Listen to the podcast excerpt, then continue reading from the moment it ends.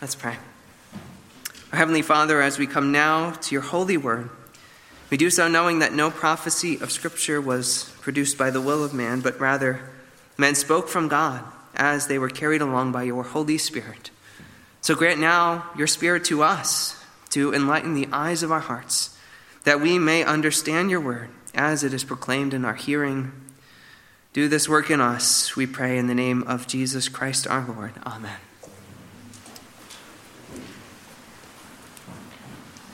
If you'll now please open your Bibles to our scripture reading, our sermon text, Zechariah chapter 11. You'll find this in the Pew Bibles on page 798.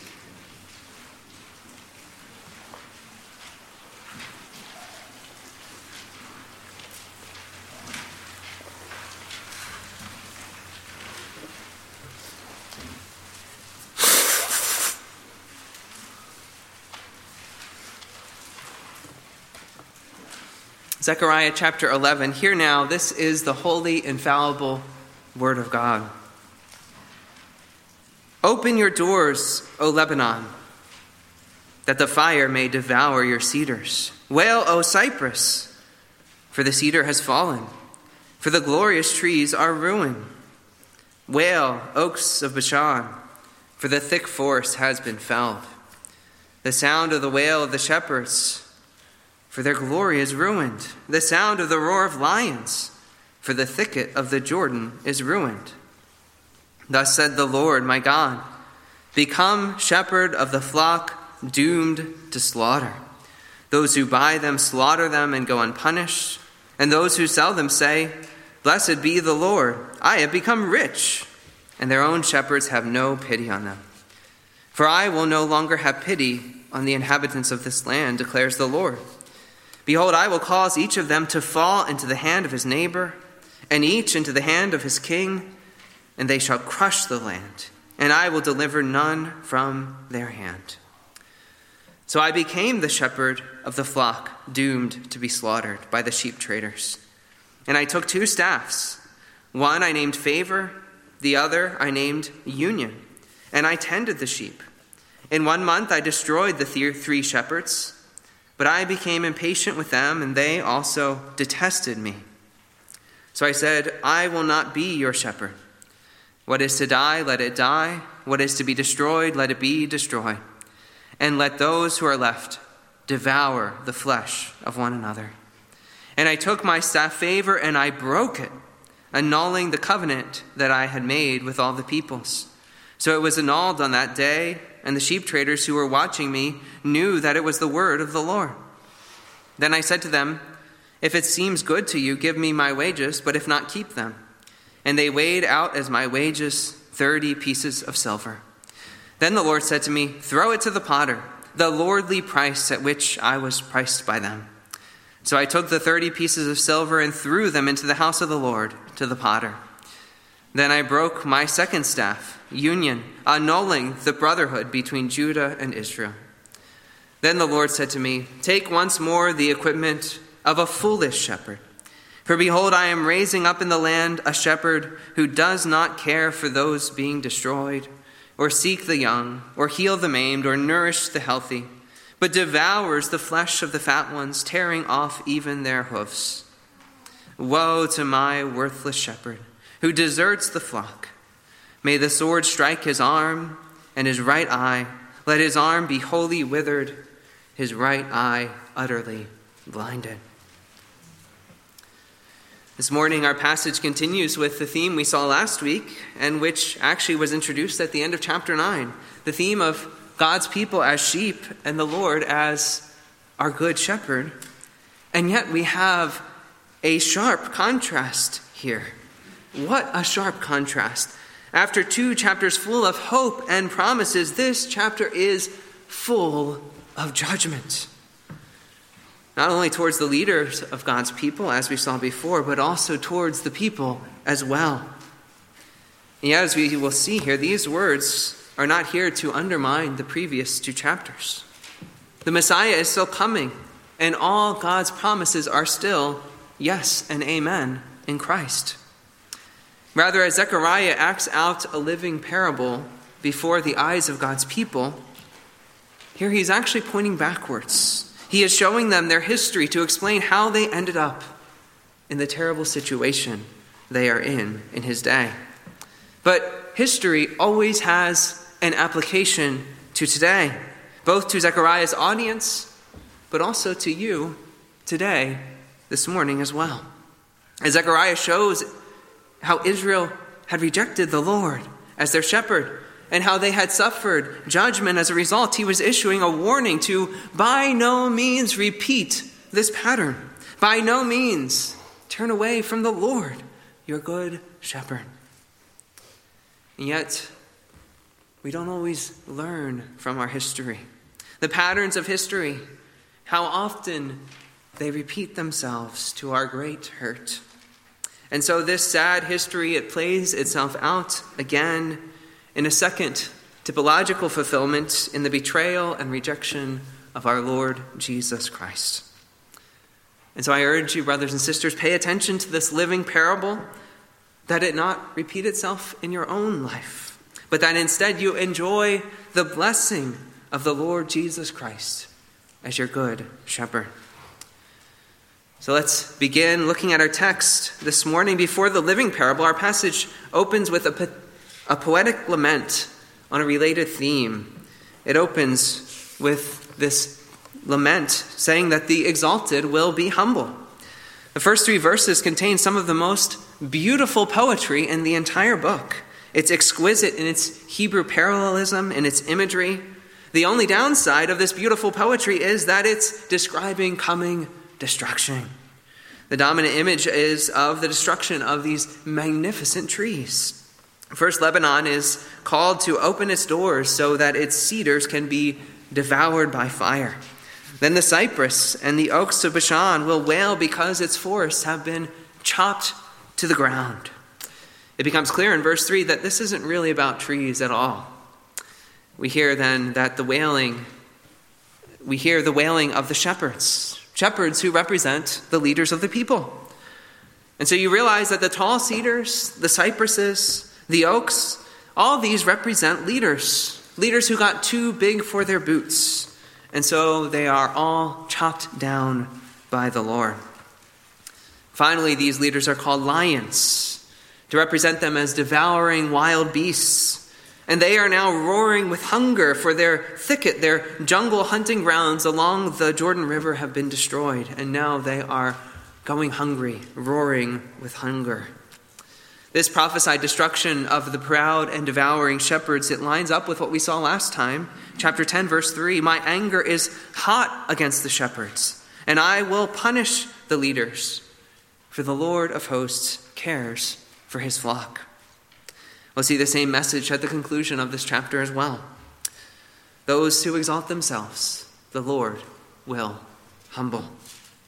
This is a warning of coming judgment to the leaders in Zechariah's day, and it stands as a warning to leaders within the church today.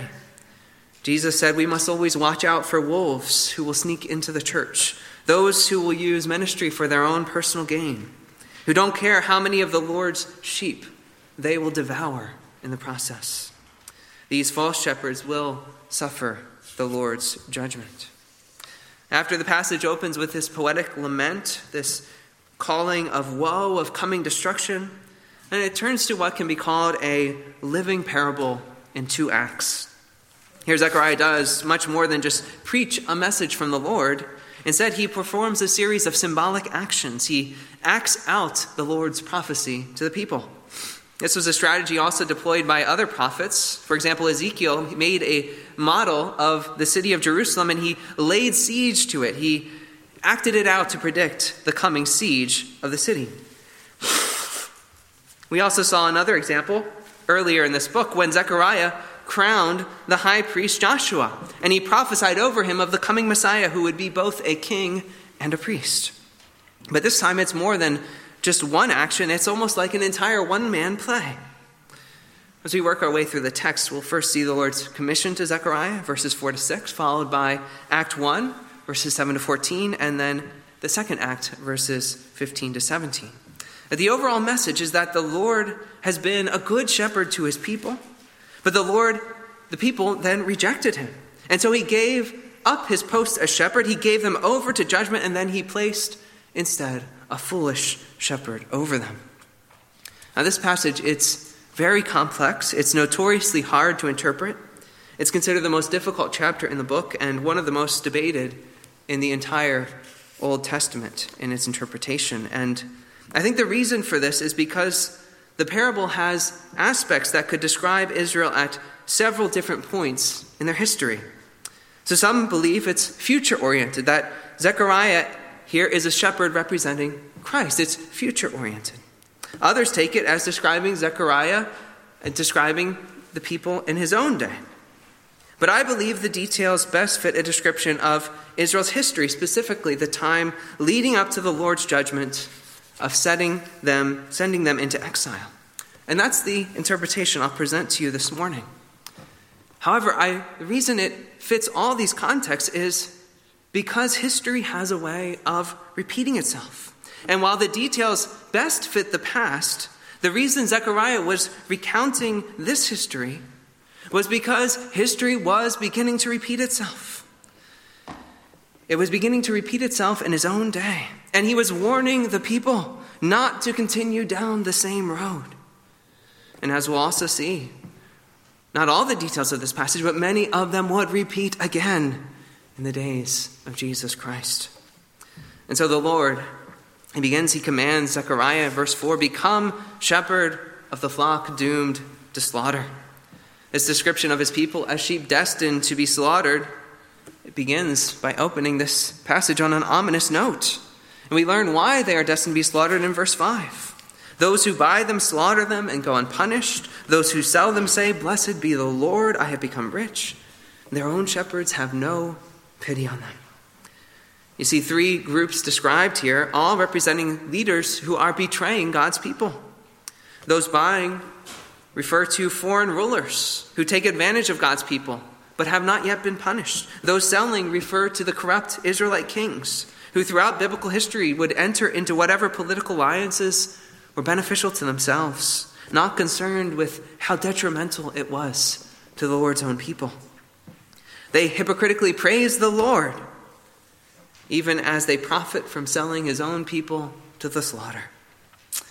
Their shepherds is probably a combined reference to both buyer and seller, or reference to subordinate leaders, but the point here is no one has compassion on God's flock, his own people.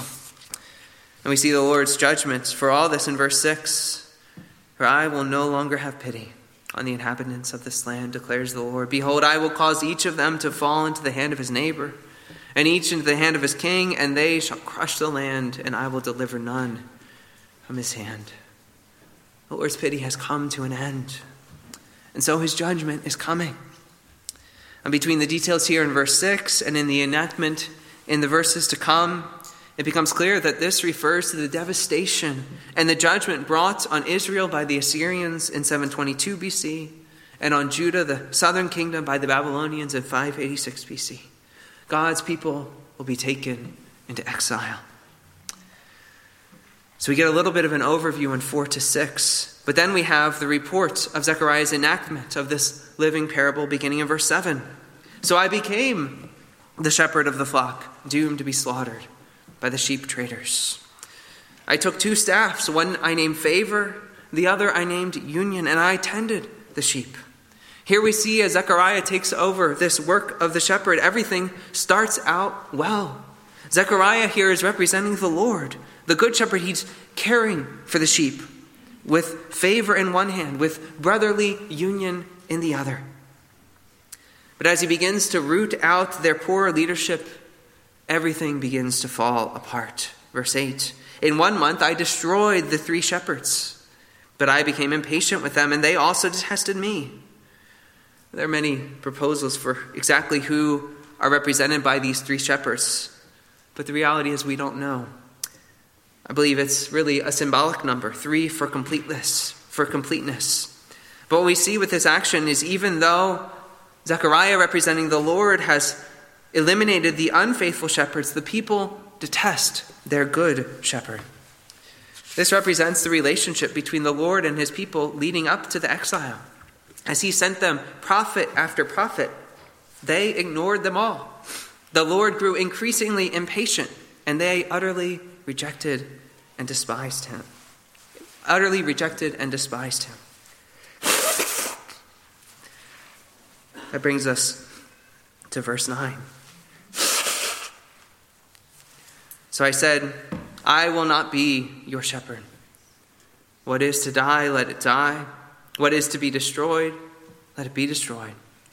And let those who are left devour the flesh of one another.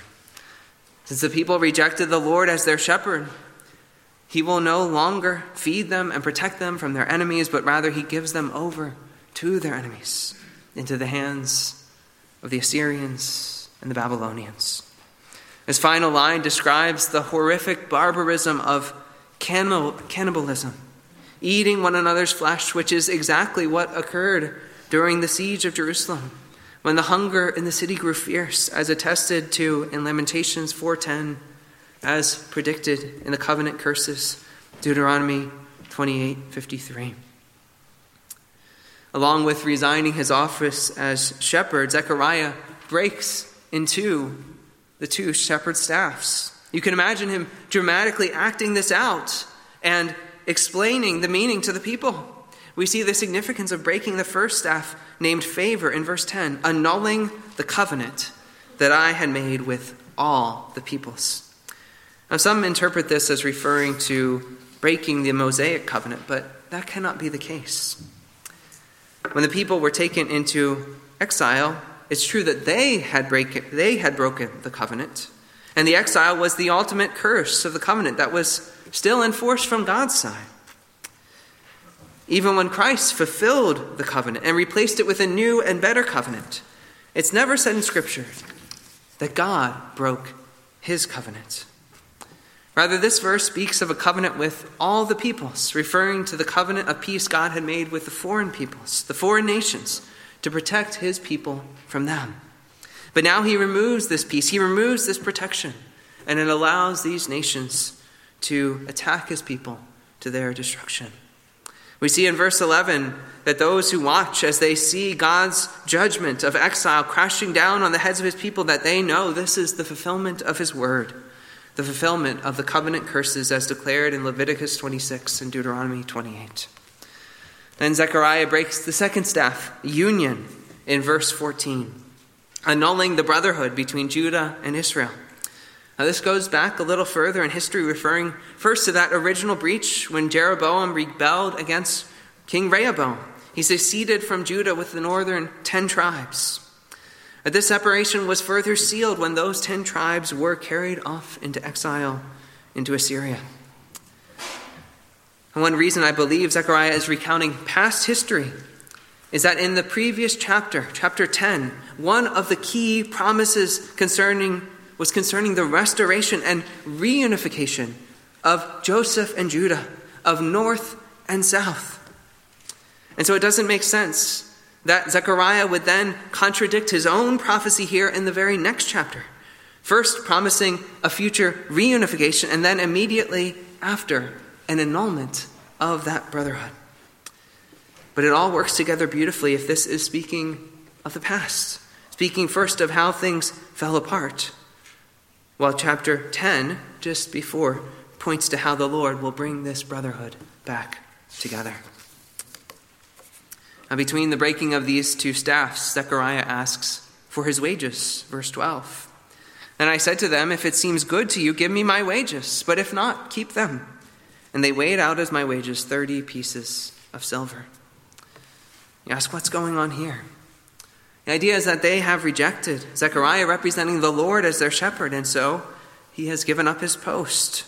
He's asking for a lump sum severance payment for all the work he has done and they're glad to get rid of him.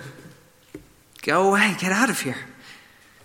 How much is all the work that the Lord has done to shepherd them worth? Now, in one sense, 30 shekels is a substantial amount of money. Two and a half years' wages for a common laborer. And yet, any amount of money is an insult to pay to the Lord, saying, This is all that your shepherding is worth to us. Furthermore, according to Exodus 21:32, 30 shekels was the restitution price for the accidental killing of a slave, which means it was probably around the average market price of a slave as well. What does the Lord think of having his loving care for his people as their good shepherd compared to the price of an ordinary slave? So, verse 13 Then the Lord said to me, Throw it to the potter, the lordly price at which I was priced by them.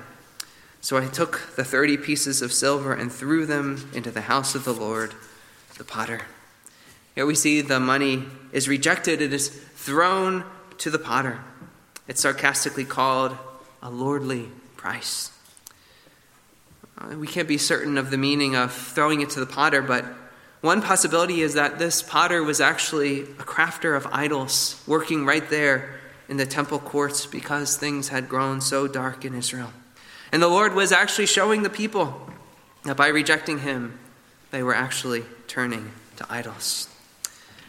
And so that brings us to the conclusion of Act 1. The Lord had been a good shepherd to his sheep, but they had despised and rejected him.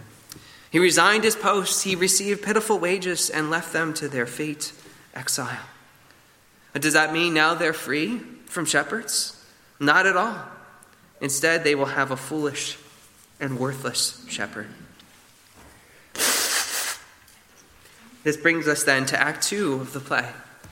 Verse 15. Then the Lord said to me, Take once more the equipment of a foolish shepherd. Likely, Zechariah is taking up again that familiar shepherd's clothing and staff, and now he will play the fool. It's that concept you're so familiar with if you've ever read through the Proverbs. The fool who lacks all wisdom, the fool who does not know the Lord. And we see that this foolish shepherd does everything upside down, everything backwards, the exact opposite of what a good shepherd would be, as he's described in verse 13, verse 16. For behold, I am raising up in the land a shepherd who does not care for those being destroyed, or seek the young or heal the maimed, or nourish the healthy, but devours the fat ones, tearing off even their hooves. This description is a description of the worst shepherd you could ever imagine. And it's a description of what God's people would suffer under oppressive foreign kings, as well as what some of their leaders would be like during this time when they were being ruled over by foreign kings. When Judah was taken into exile, many of the people lost everything. This description of the foolish shepherd could describe many of these foreign rulers right up to Zechariah's day and afterwards. If God's people didn't want him to be their shepherd, then he would afflict them with these sorts of shepherds. And this judgment was to show them their need for the Lord, their need to return to him, the Good Shepherd. And just as this chapter opened with a poetic lament, it closes in the same way in verse 17. Woe to my worthless shepherd who deserts the flock.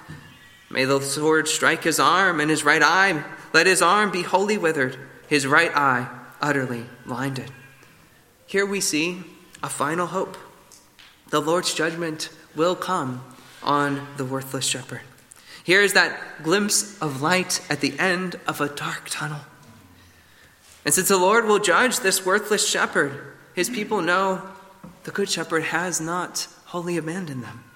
He is still their God, and they are still his people. The Lord is sovereign, and he will deliver them from this worthless shepherd. The overall message of this living parable for the people of Zechariah's day as they look back at their history, as they see all that has happened, is to learn the lessons from history and not to repeat their history. They need to repent and trust in the Lord, to know that their God is a good shepherd who will provide for them, who will protect them, who will guide them. They simply need to trust in Him. And there's not a record here in Zechariah of how this message was received by Zechariah's audience. But we do know that history was to repeat itself one more time at the coming of our Good Shepherd, Jesus Christ. He was the long awaited Messiah, the one foretold by the prophet Zechariah himself. And now he had come at last, taken on flesh to save his people from their sins. And he declared, I am the good shepherd. The good shepherd lays down his life for the sheep, John 10 11.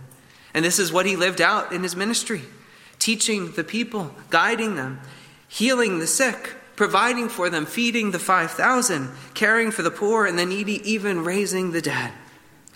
He also came to expose the false shepherds over his people, whom he called hired hands who did not care for the sheep. That's why he was so often in conflict with the Jewish leaders of his day. In Matthew 23, he denounced at length the Pharisees and the scribes, exposing their pride, hypocrisy, greed, and lawlessness. Everything that we found in Zechariah 11, 1 through 3, and 15 through 17 could be applied to them. And what does the Good Shepherd receive for all his careful work of rooting out these false shepherds? And for all his careful work of shepherding his people? He was betrayed by one of his own disciples, rejected by his people, and crucified. It's especially in his betrayal by Judas Iscariot for 30 pieces of silver that we see history repeat itself. And when Judas felt guilty and threw the money back into the temple, he didn't know that he was following the pattern. Neither did the chief priests when they bought the potter's field for a burial place. But Matthew pulls all the pieces together in his gospel, recognizing this as a fulfillment of prophecy, following the pattern of both Jeremiah's purchase of a field and Zechariah's 30 silver pieces thrown to the potter. And so, just as God's people had previously rejected him as their shepherd, so also Jesus Christ, God come in the flesh, the good shepherd who lays down his life for the sheep, he is betrayed for the same lordly sum of 30 silver pieces. And yet, this time, even though he is rejected, he does not give up his post. He does not break his shepherd's staff. He does not abandon his sheep to the wolves, but rather, he lays down his own life. He becomes the lamb led to the slaughter in place of the sheep so that they can be saved. He laid down his life as a substitute for his sheep. He bears their sins. He bears our sins on the cross. He does this all for all who will trust in him.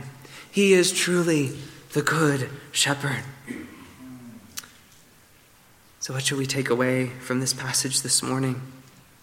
Let me urge each and every one of you do not repeat Israel's sad and tragic history. For the choice lies before each of you as well. You can trust in God's Son, Jesus Christ, to be your good shepherd. Or you can go down the other path to reject and despise Christ as shepherd. You can, if you reject his grace and mercy, the Lord will reject you as well. You can try to be the shepherd of your own life, but the truth is, you will be a foolish shepherd. And though you may enjoy sin and its pleasures for a time, you cannot escape God's judgment. We saw but a faint shadow of God's wrath described in the imagery in this passage this morning. Trees consumed by fire, great trees chopped down, people devouring one another. And those are but a shadow of what God's wrath is like. And so I urge you to flee from the wrath of God and flee to the Savior Jesus Christ. Receive Him, trust Him, follow Him, submit to Him, learn from Him, and love Him. And the Good Shepherd will guide you, protect you, and provide for you. Most of all, He will forgive you of your sins, He will cover you with His righteousness, He will give you the gift of eternal life. At the same time, Jesus does, he does tell you the reality of what it is to follow him. He calls his disciples to count the cost. The world will hate you as it hated him. He calls you to die to yourself, to take up your cross daily, to follow him as sojourners and exiles in this world. But even with all this compared to trying to make your own way, trying to be your own shepherd, trying to save yourself. His yoke is easy and his burden is light. And so he says, Come to me, all you who labor and are heavy laden, and I will give you rest. Take my yoke upon you and learn from me, for I am gentle and lowly in heart, and you will find rest for your souls. Matthew 11, 28 through 30. I trust most of you here this morning have already made that decision to trust in Christ, to accept Him as your good shepherd. I remember that Zechariah was preaching this message, this message full of doom and judgment and warnings. He was preaching this message to God's own people. And so for them, it was a warning and a message to continue to trust in the Lord, the Good Shepherd, to learn from history, to not turn away from the Lord, to hold fast to Him. And for we who live after the coming of Christ, we who have seen and tasted even more abundantly how good the Lord is to His people, we have even more reason to trust Him, to love Him to give him all thanks and praise, and so to pour out our lives as a living sacrifice in his service.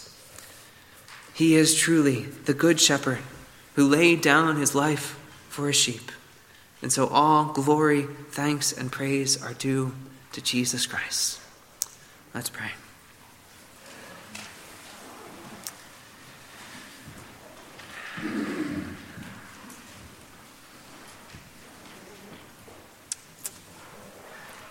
Our great God and Heavenly Father,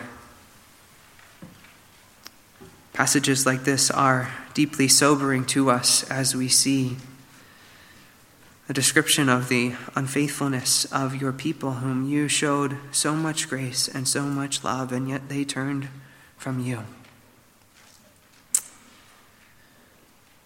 And we look at Christ and we see how much he has loved us and how much grace he has shown to us. And we pray, Lord, that we would always uh, remember his love and always walk in his love and always love you in return. We thank you for his grace and the love that he has shown us. And we pray, Lord, that you would strengthen us to learn the lessons of history and to respond with gratitude, respond with love.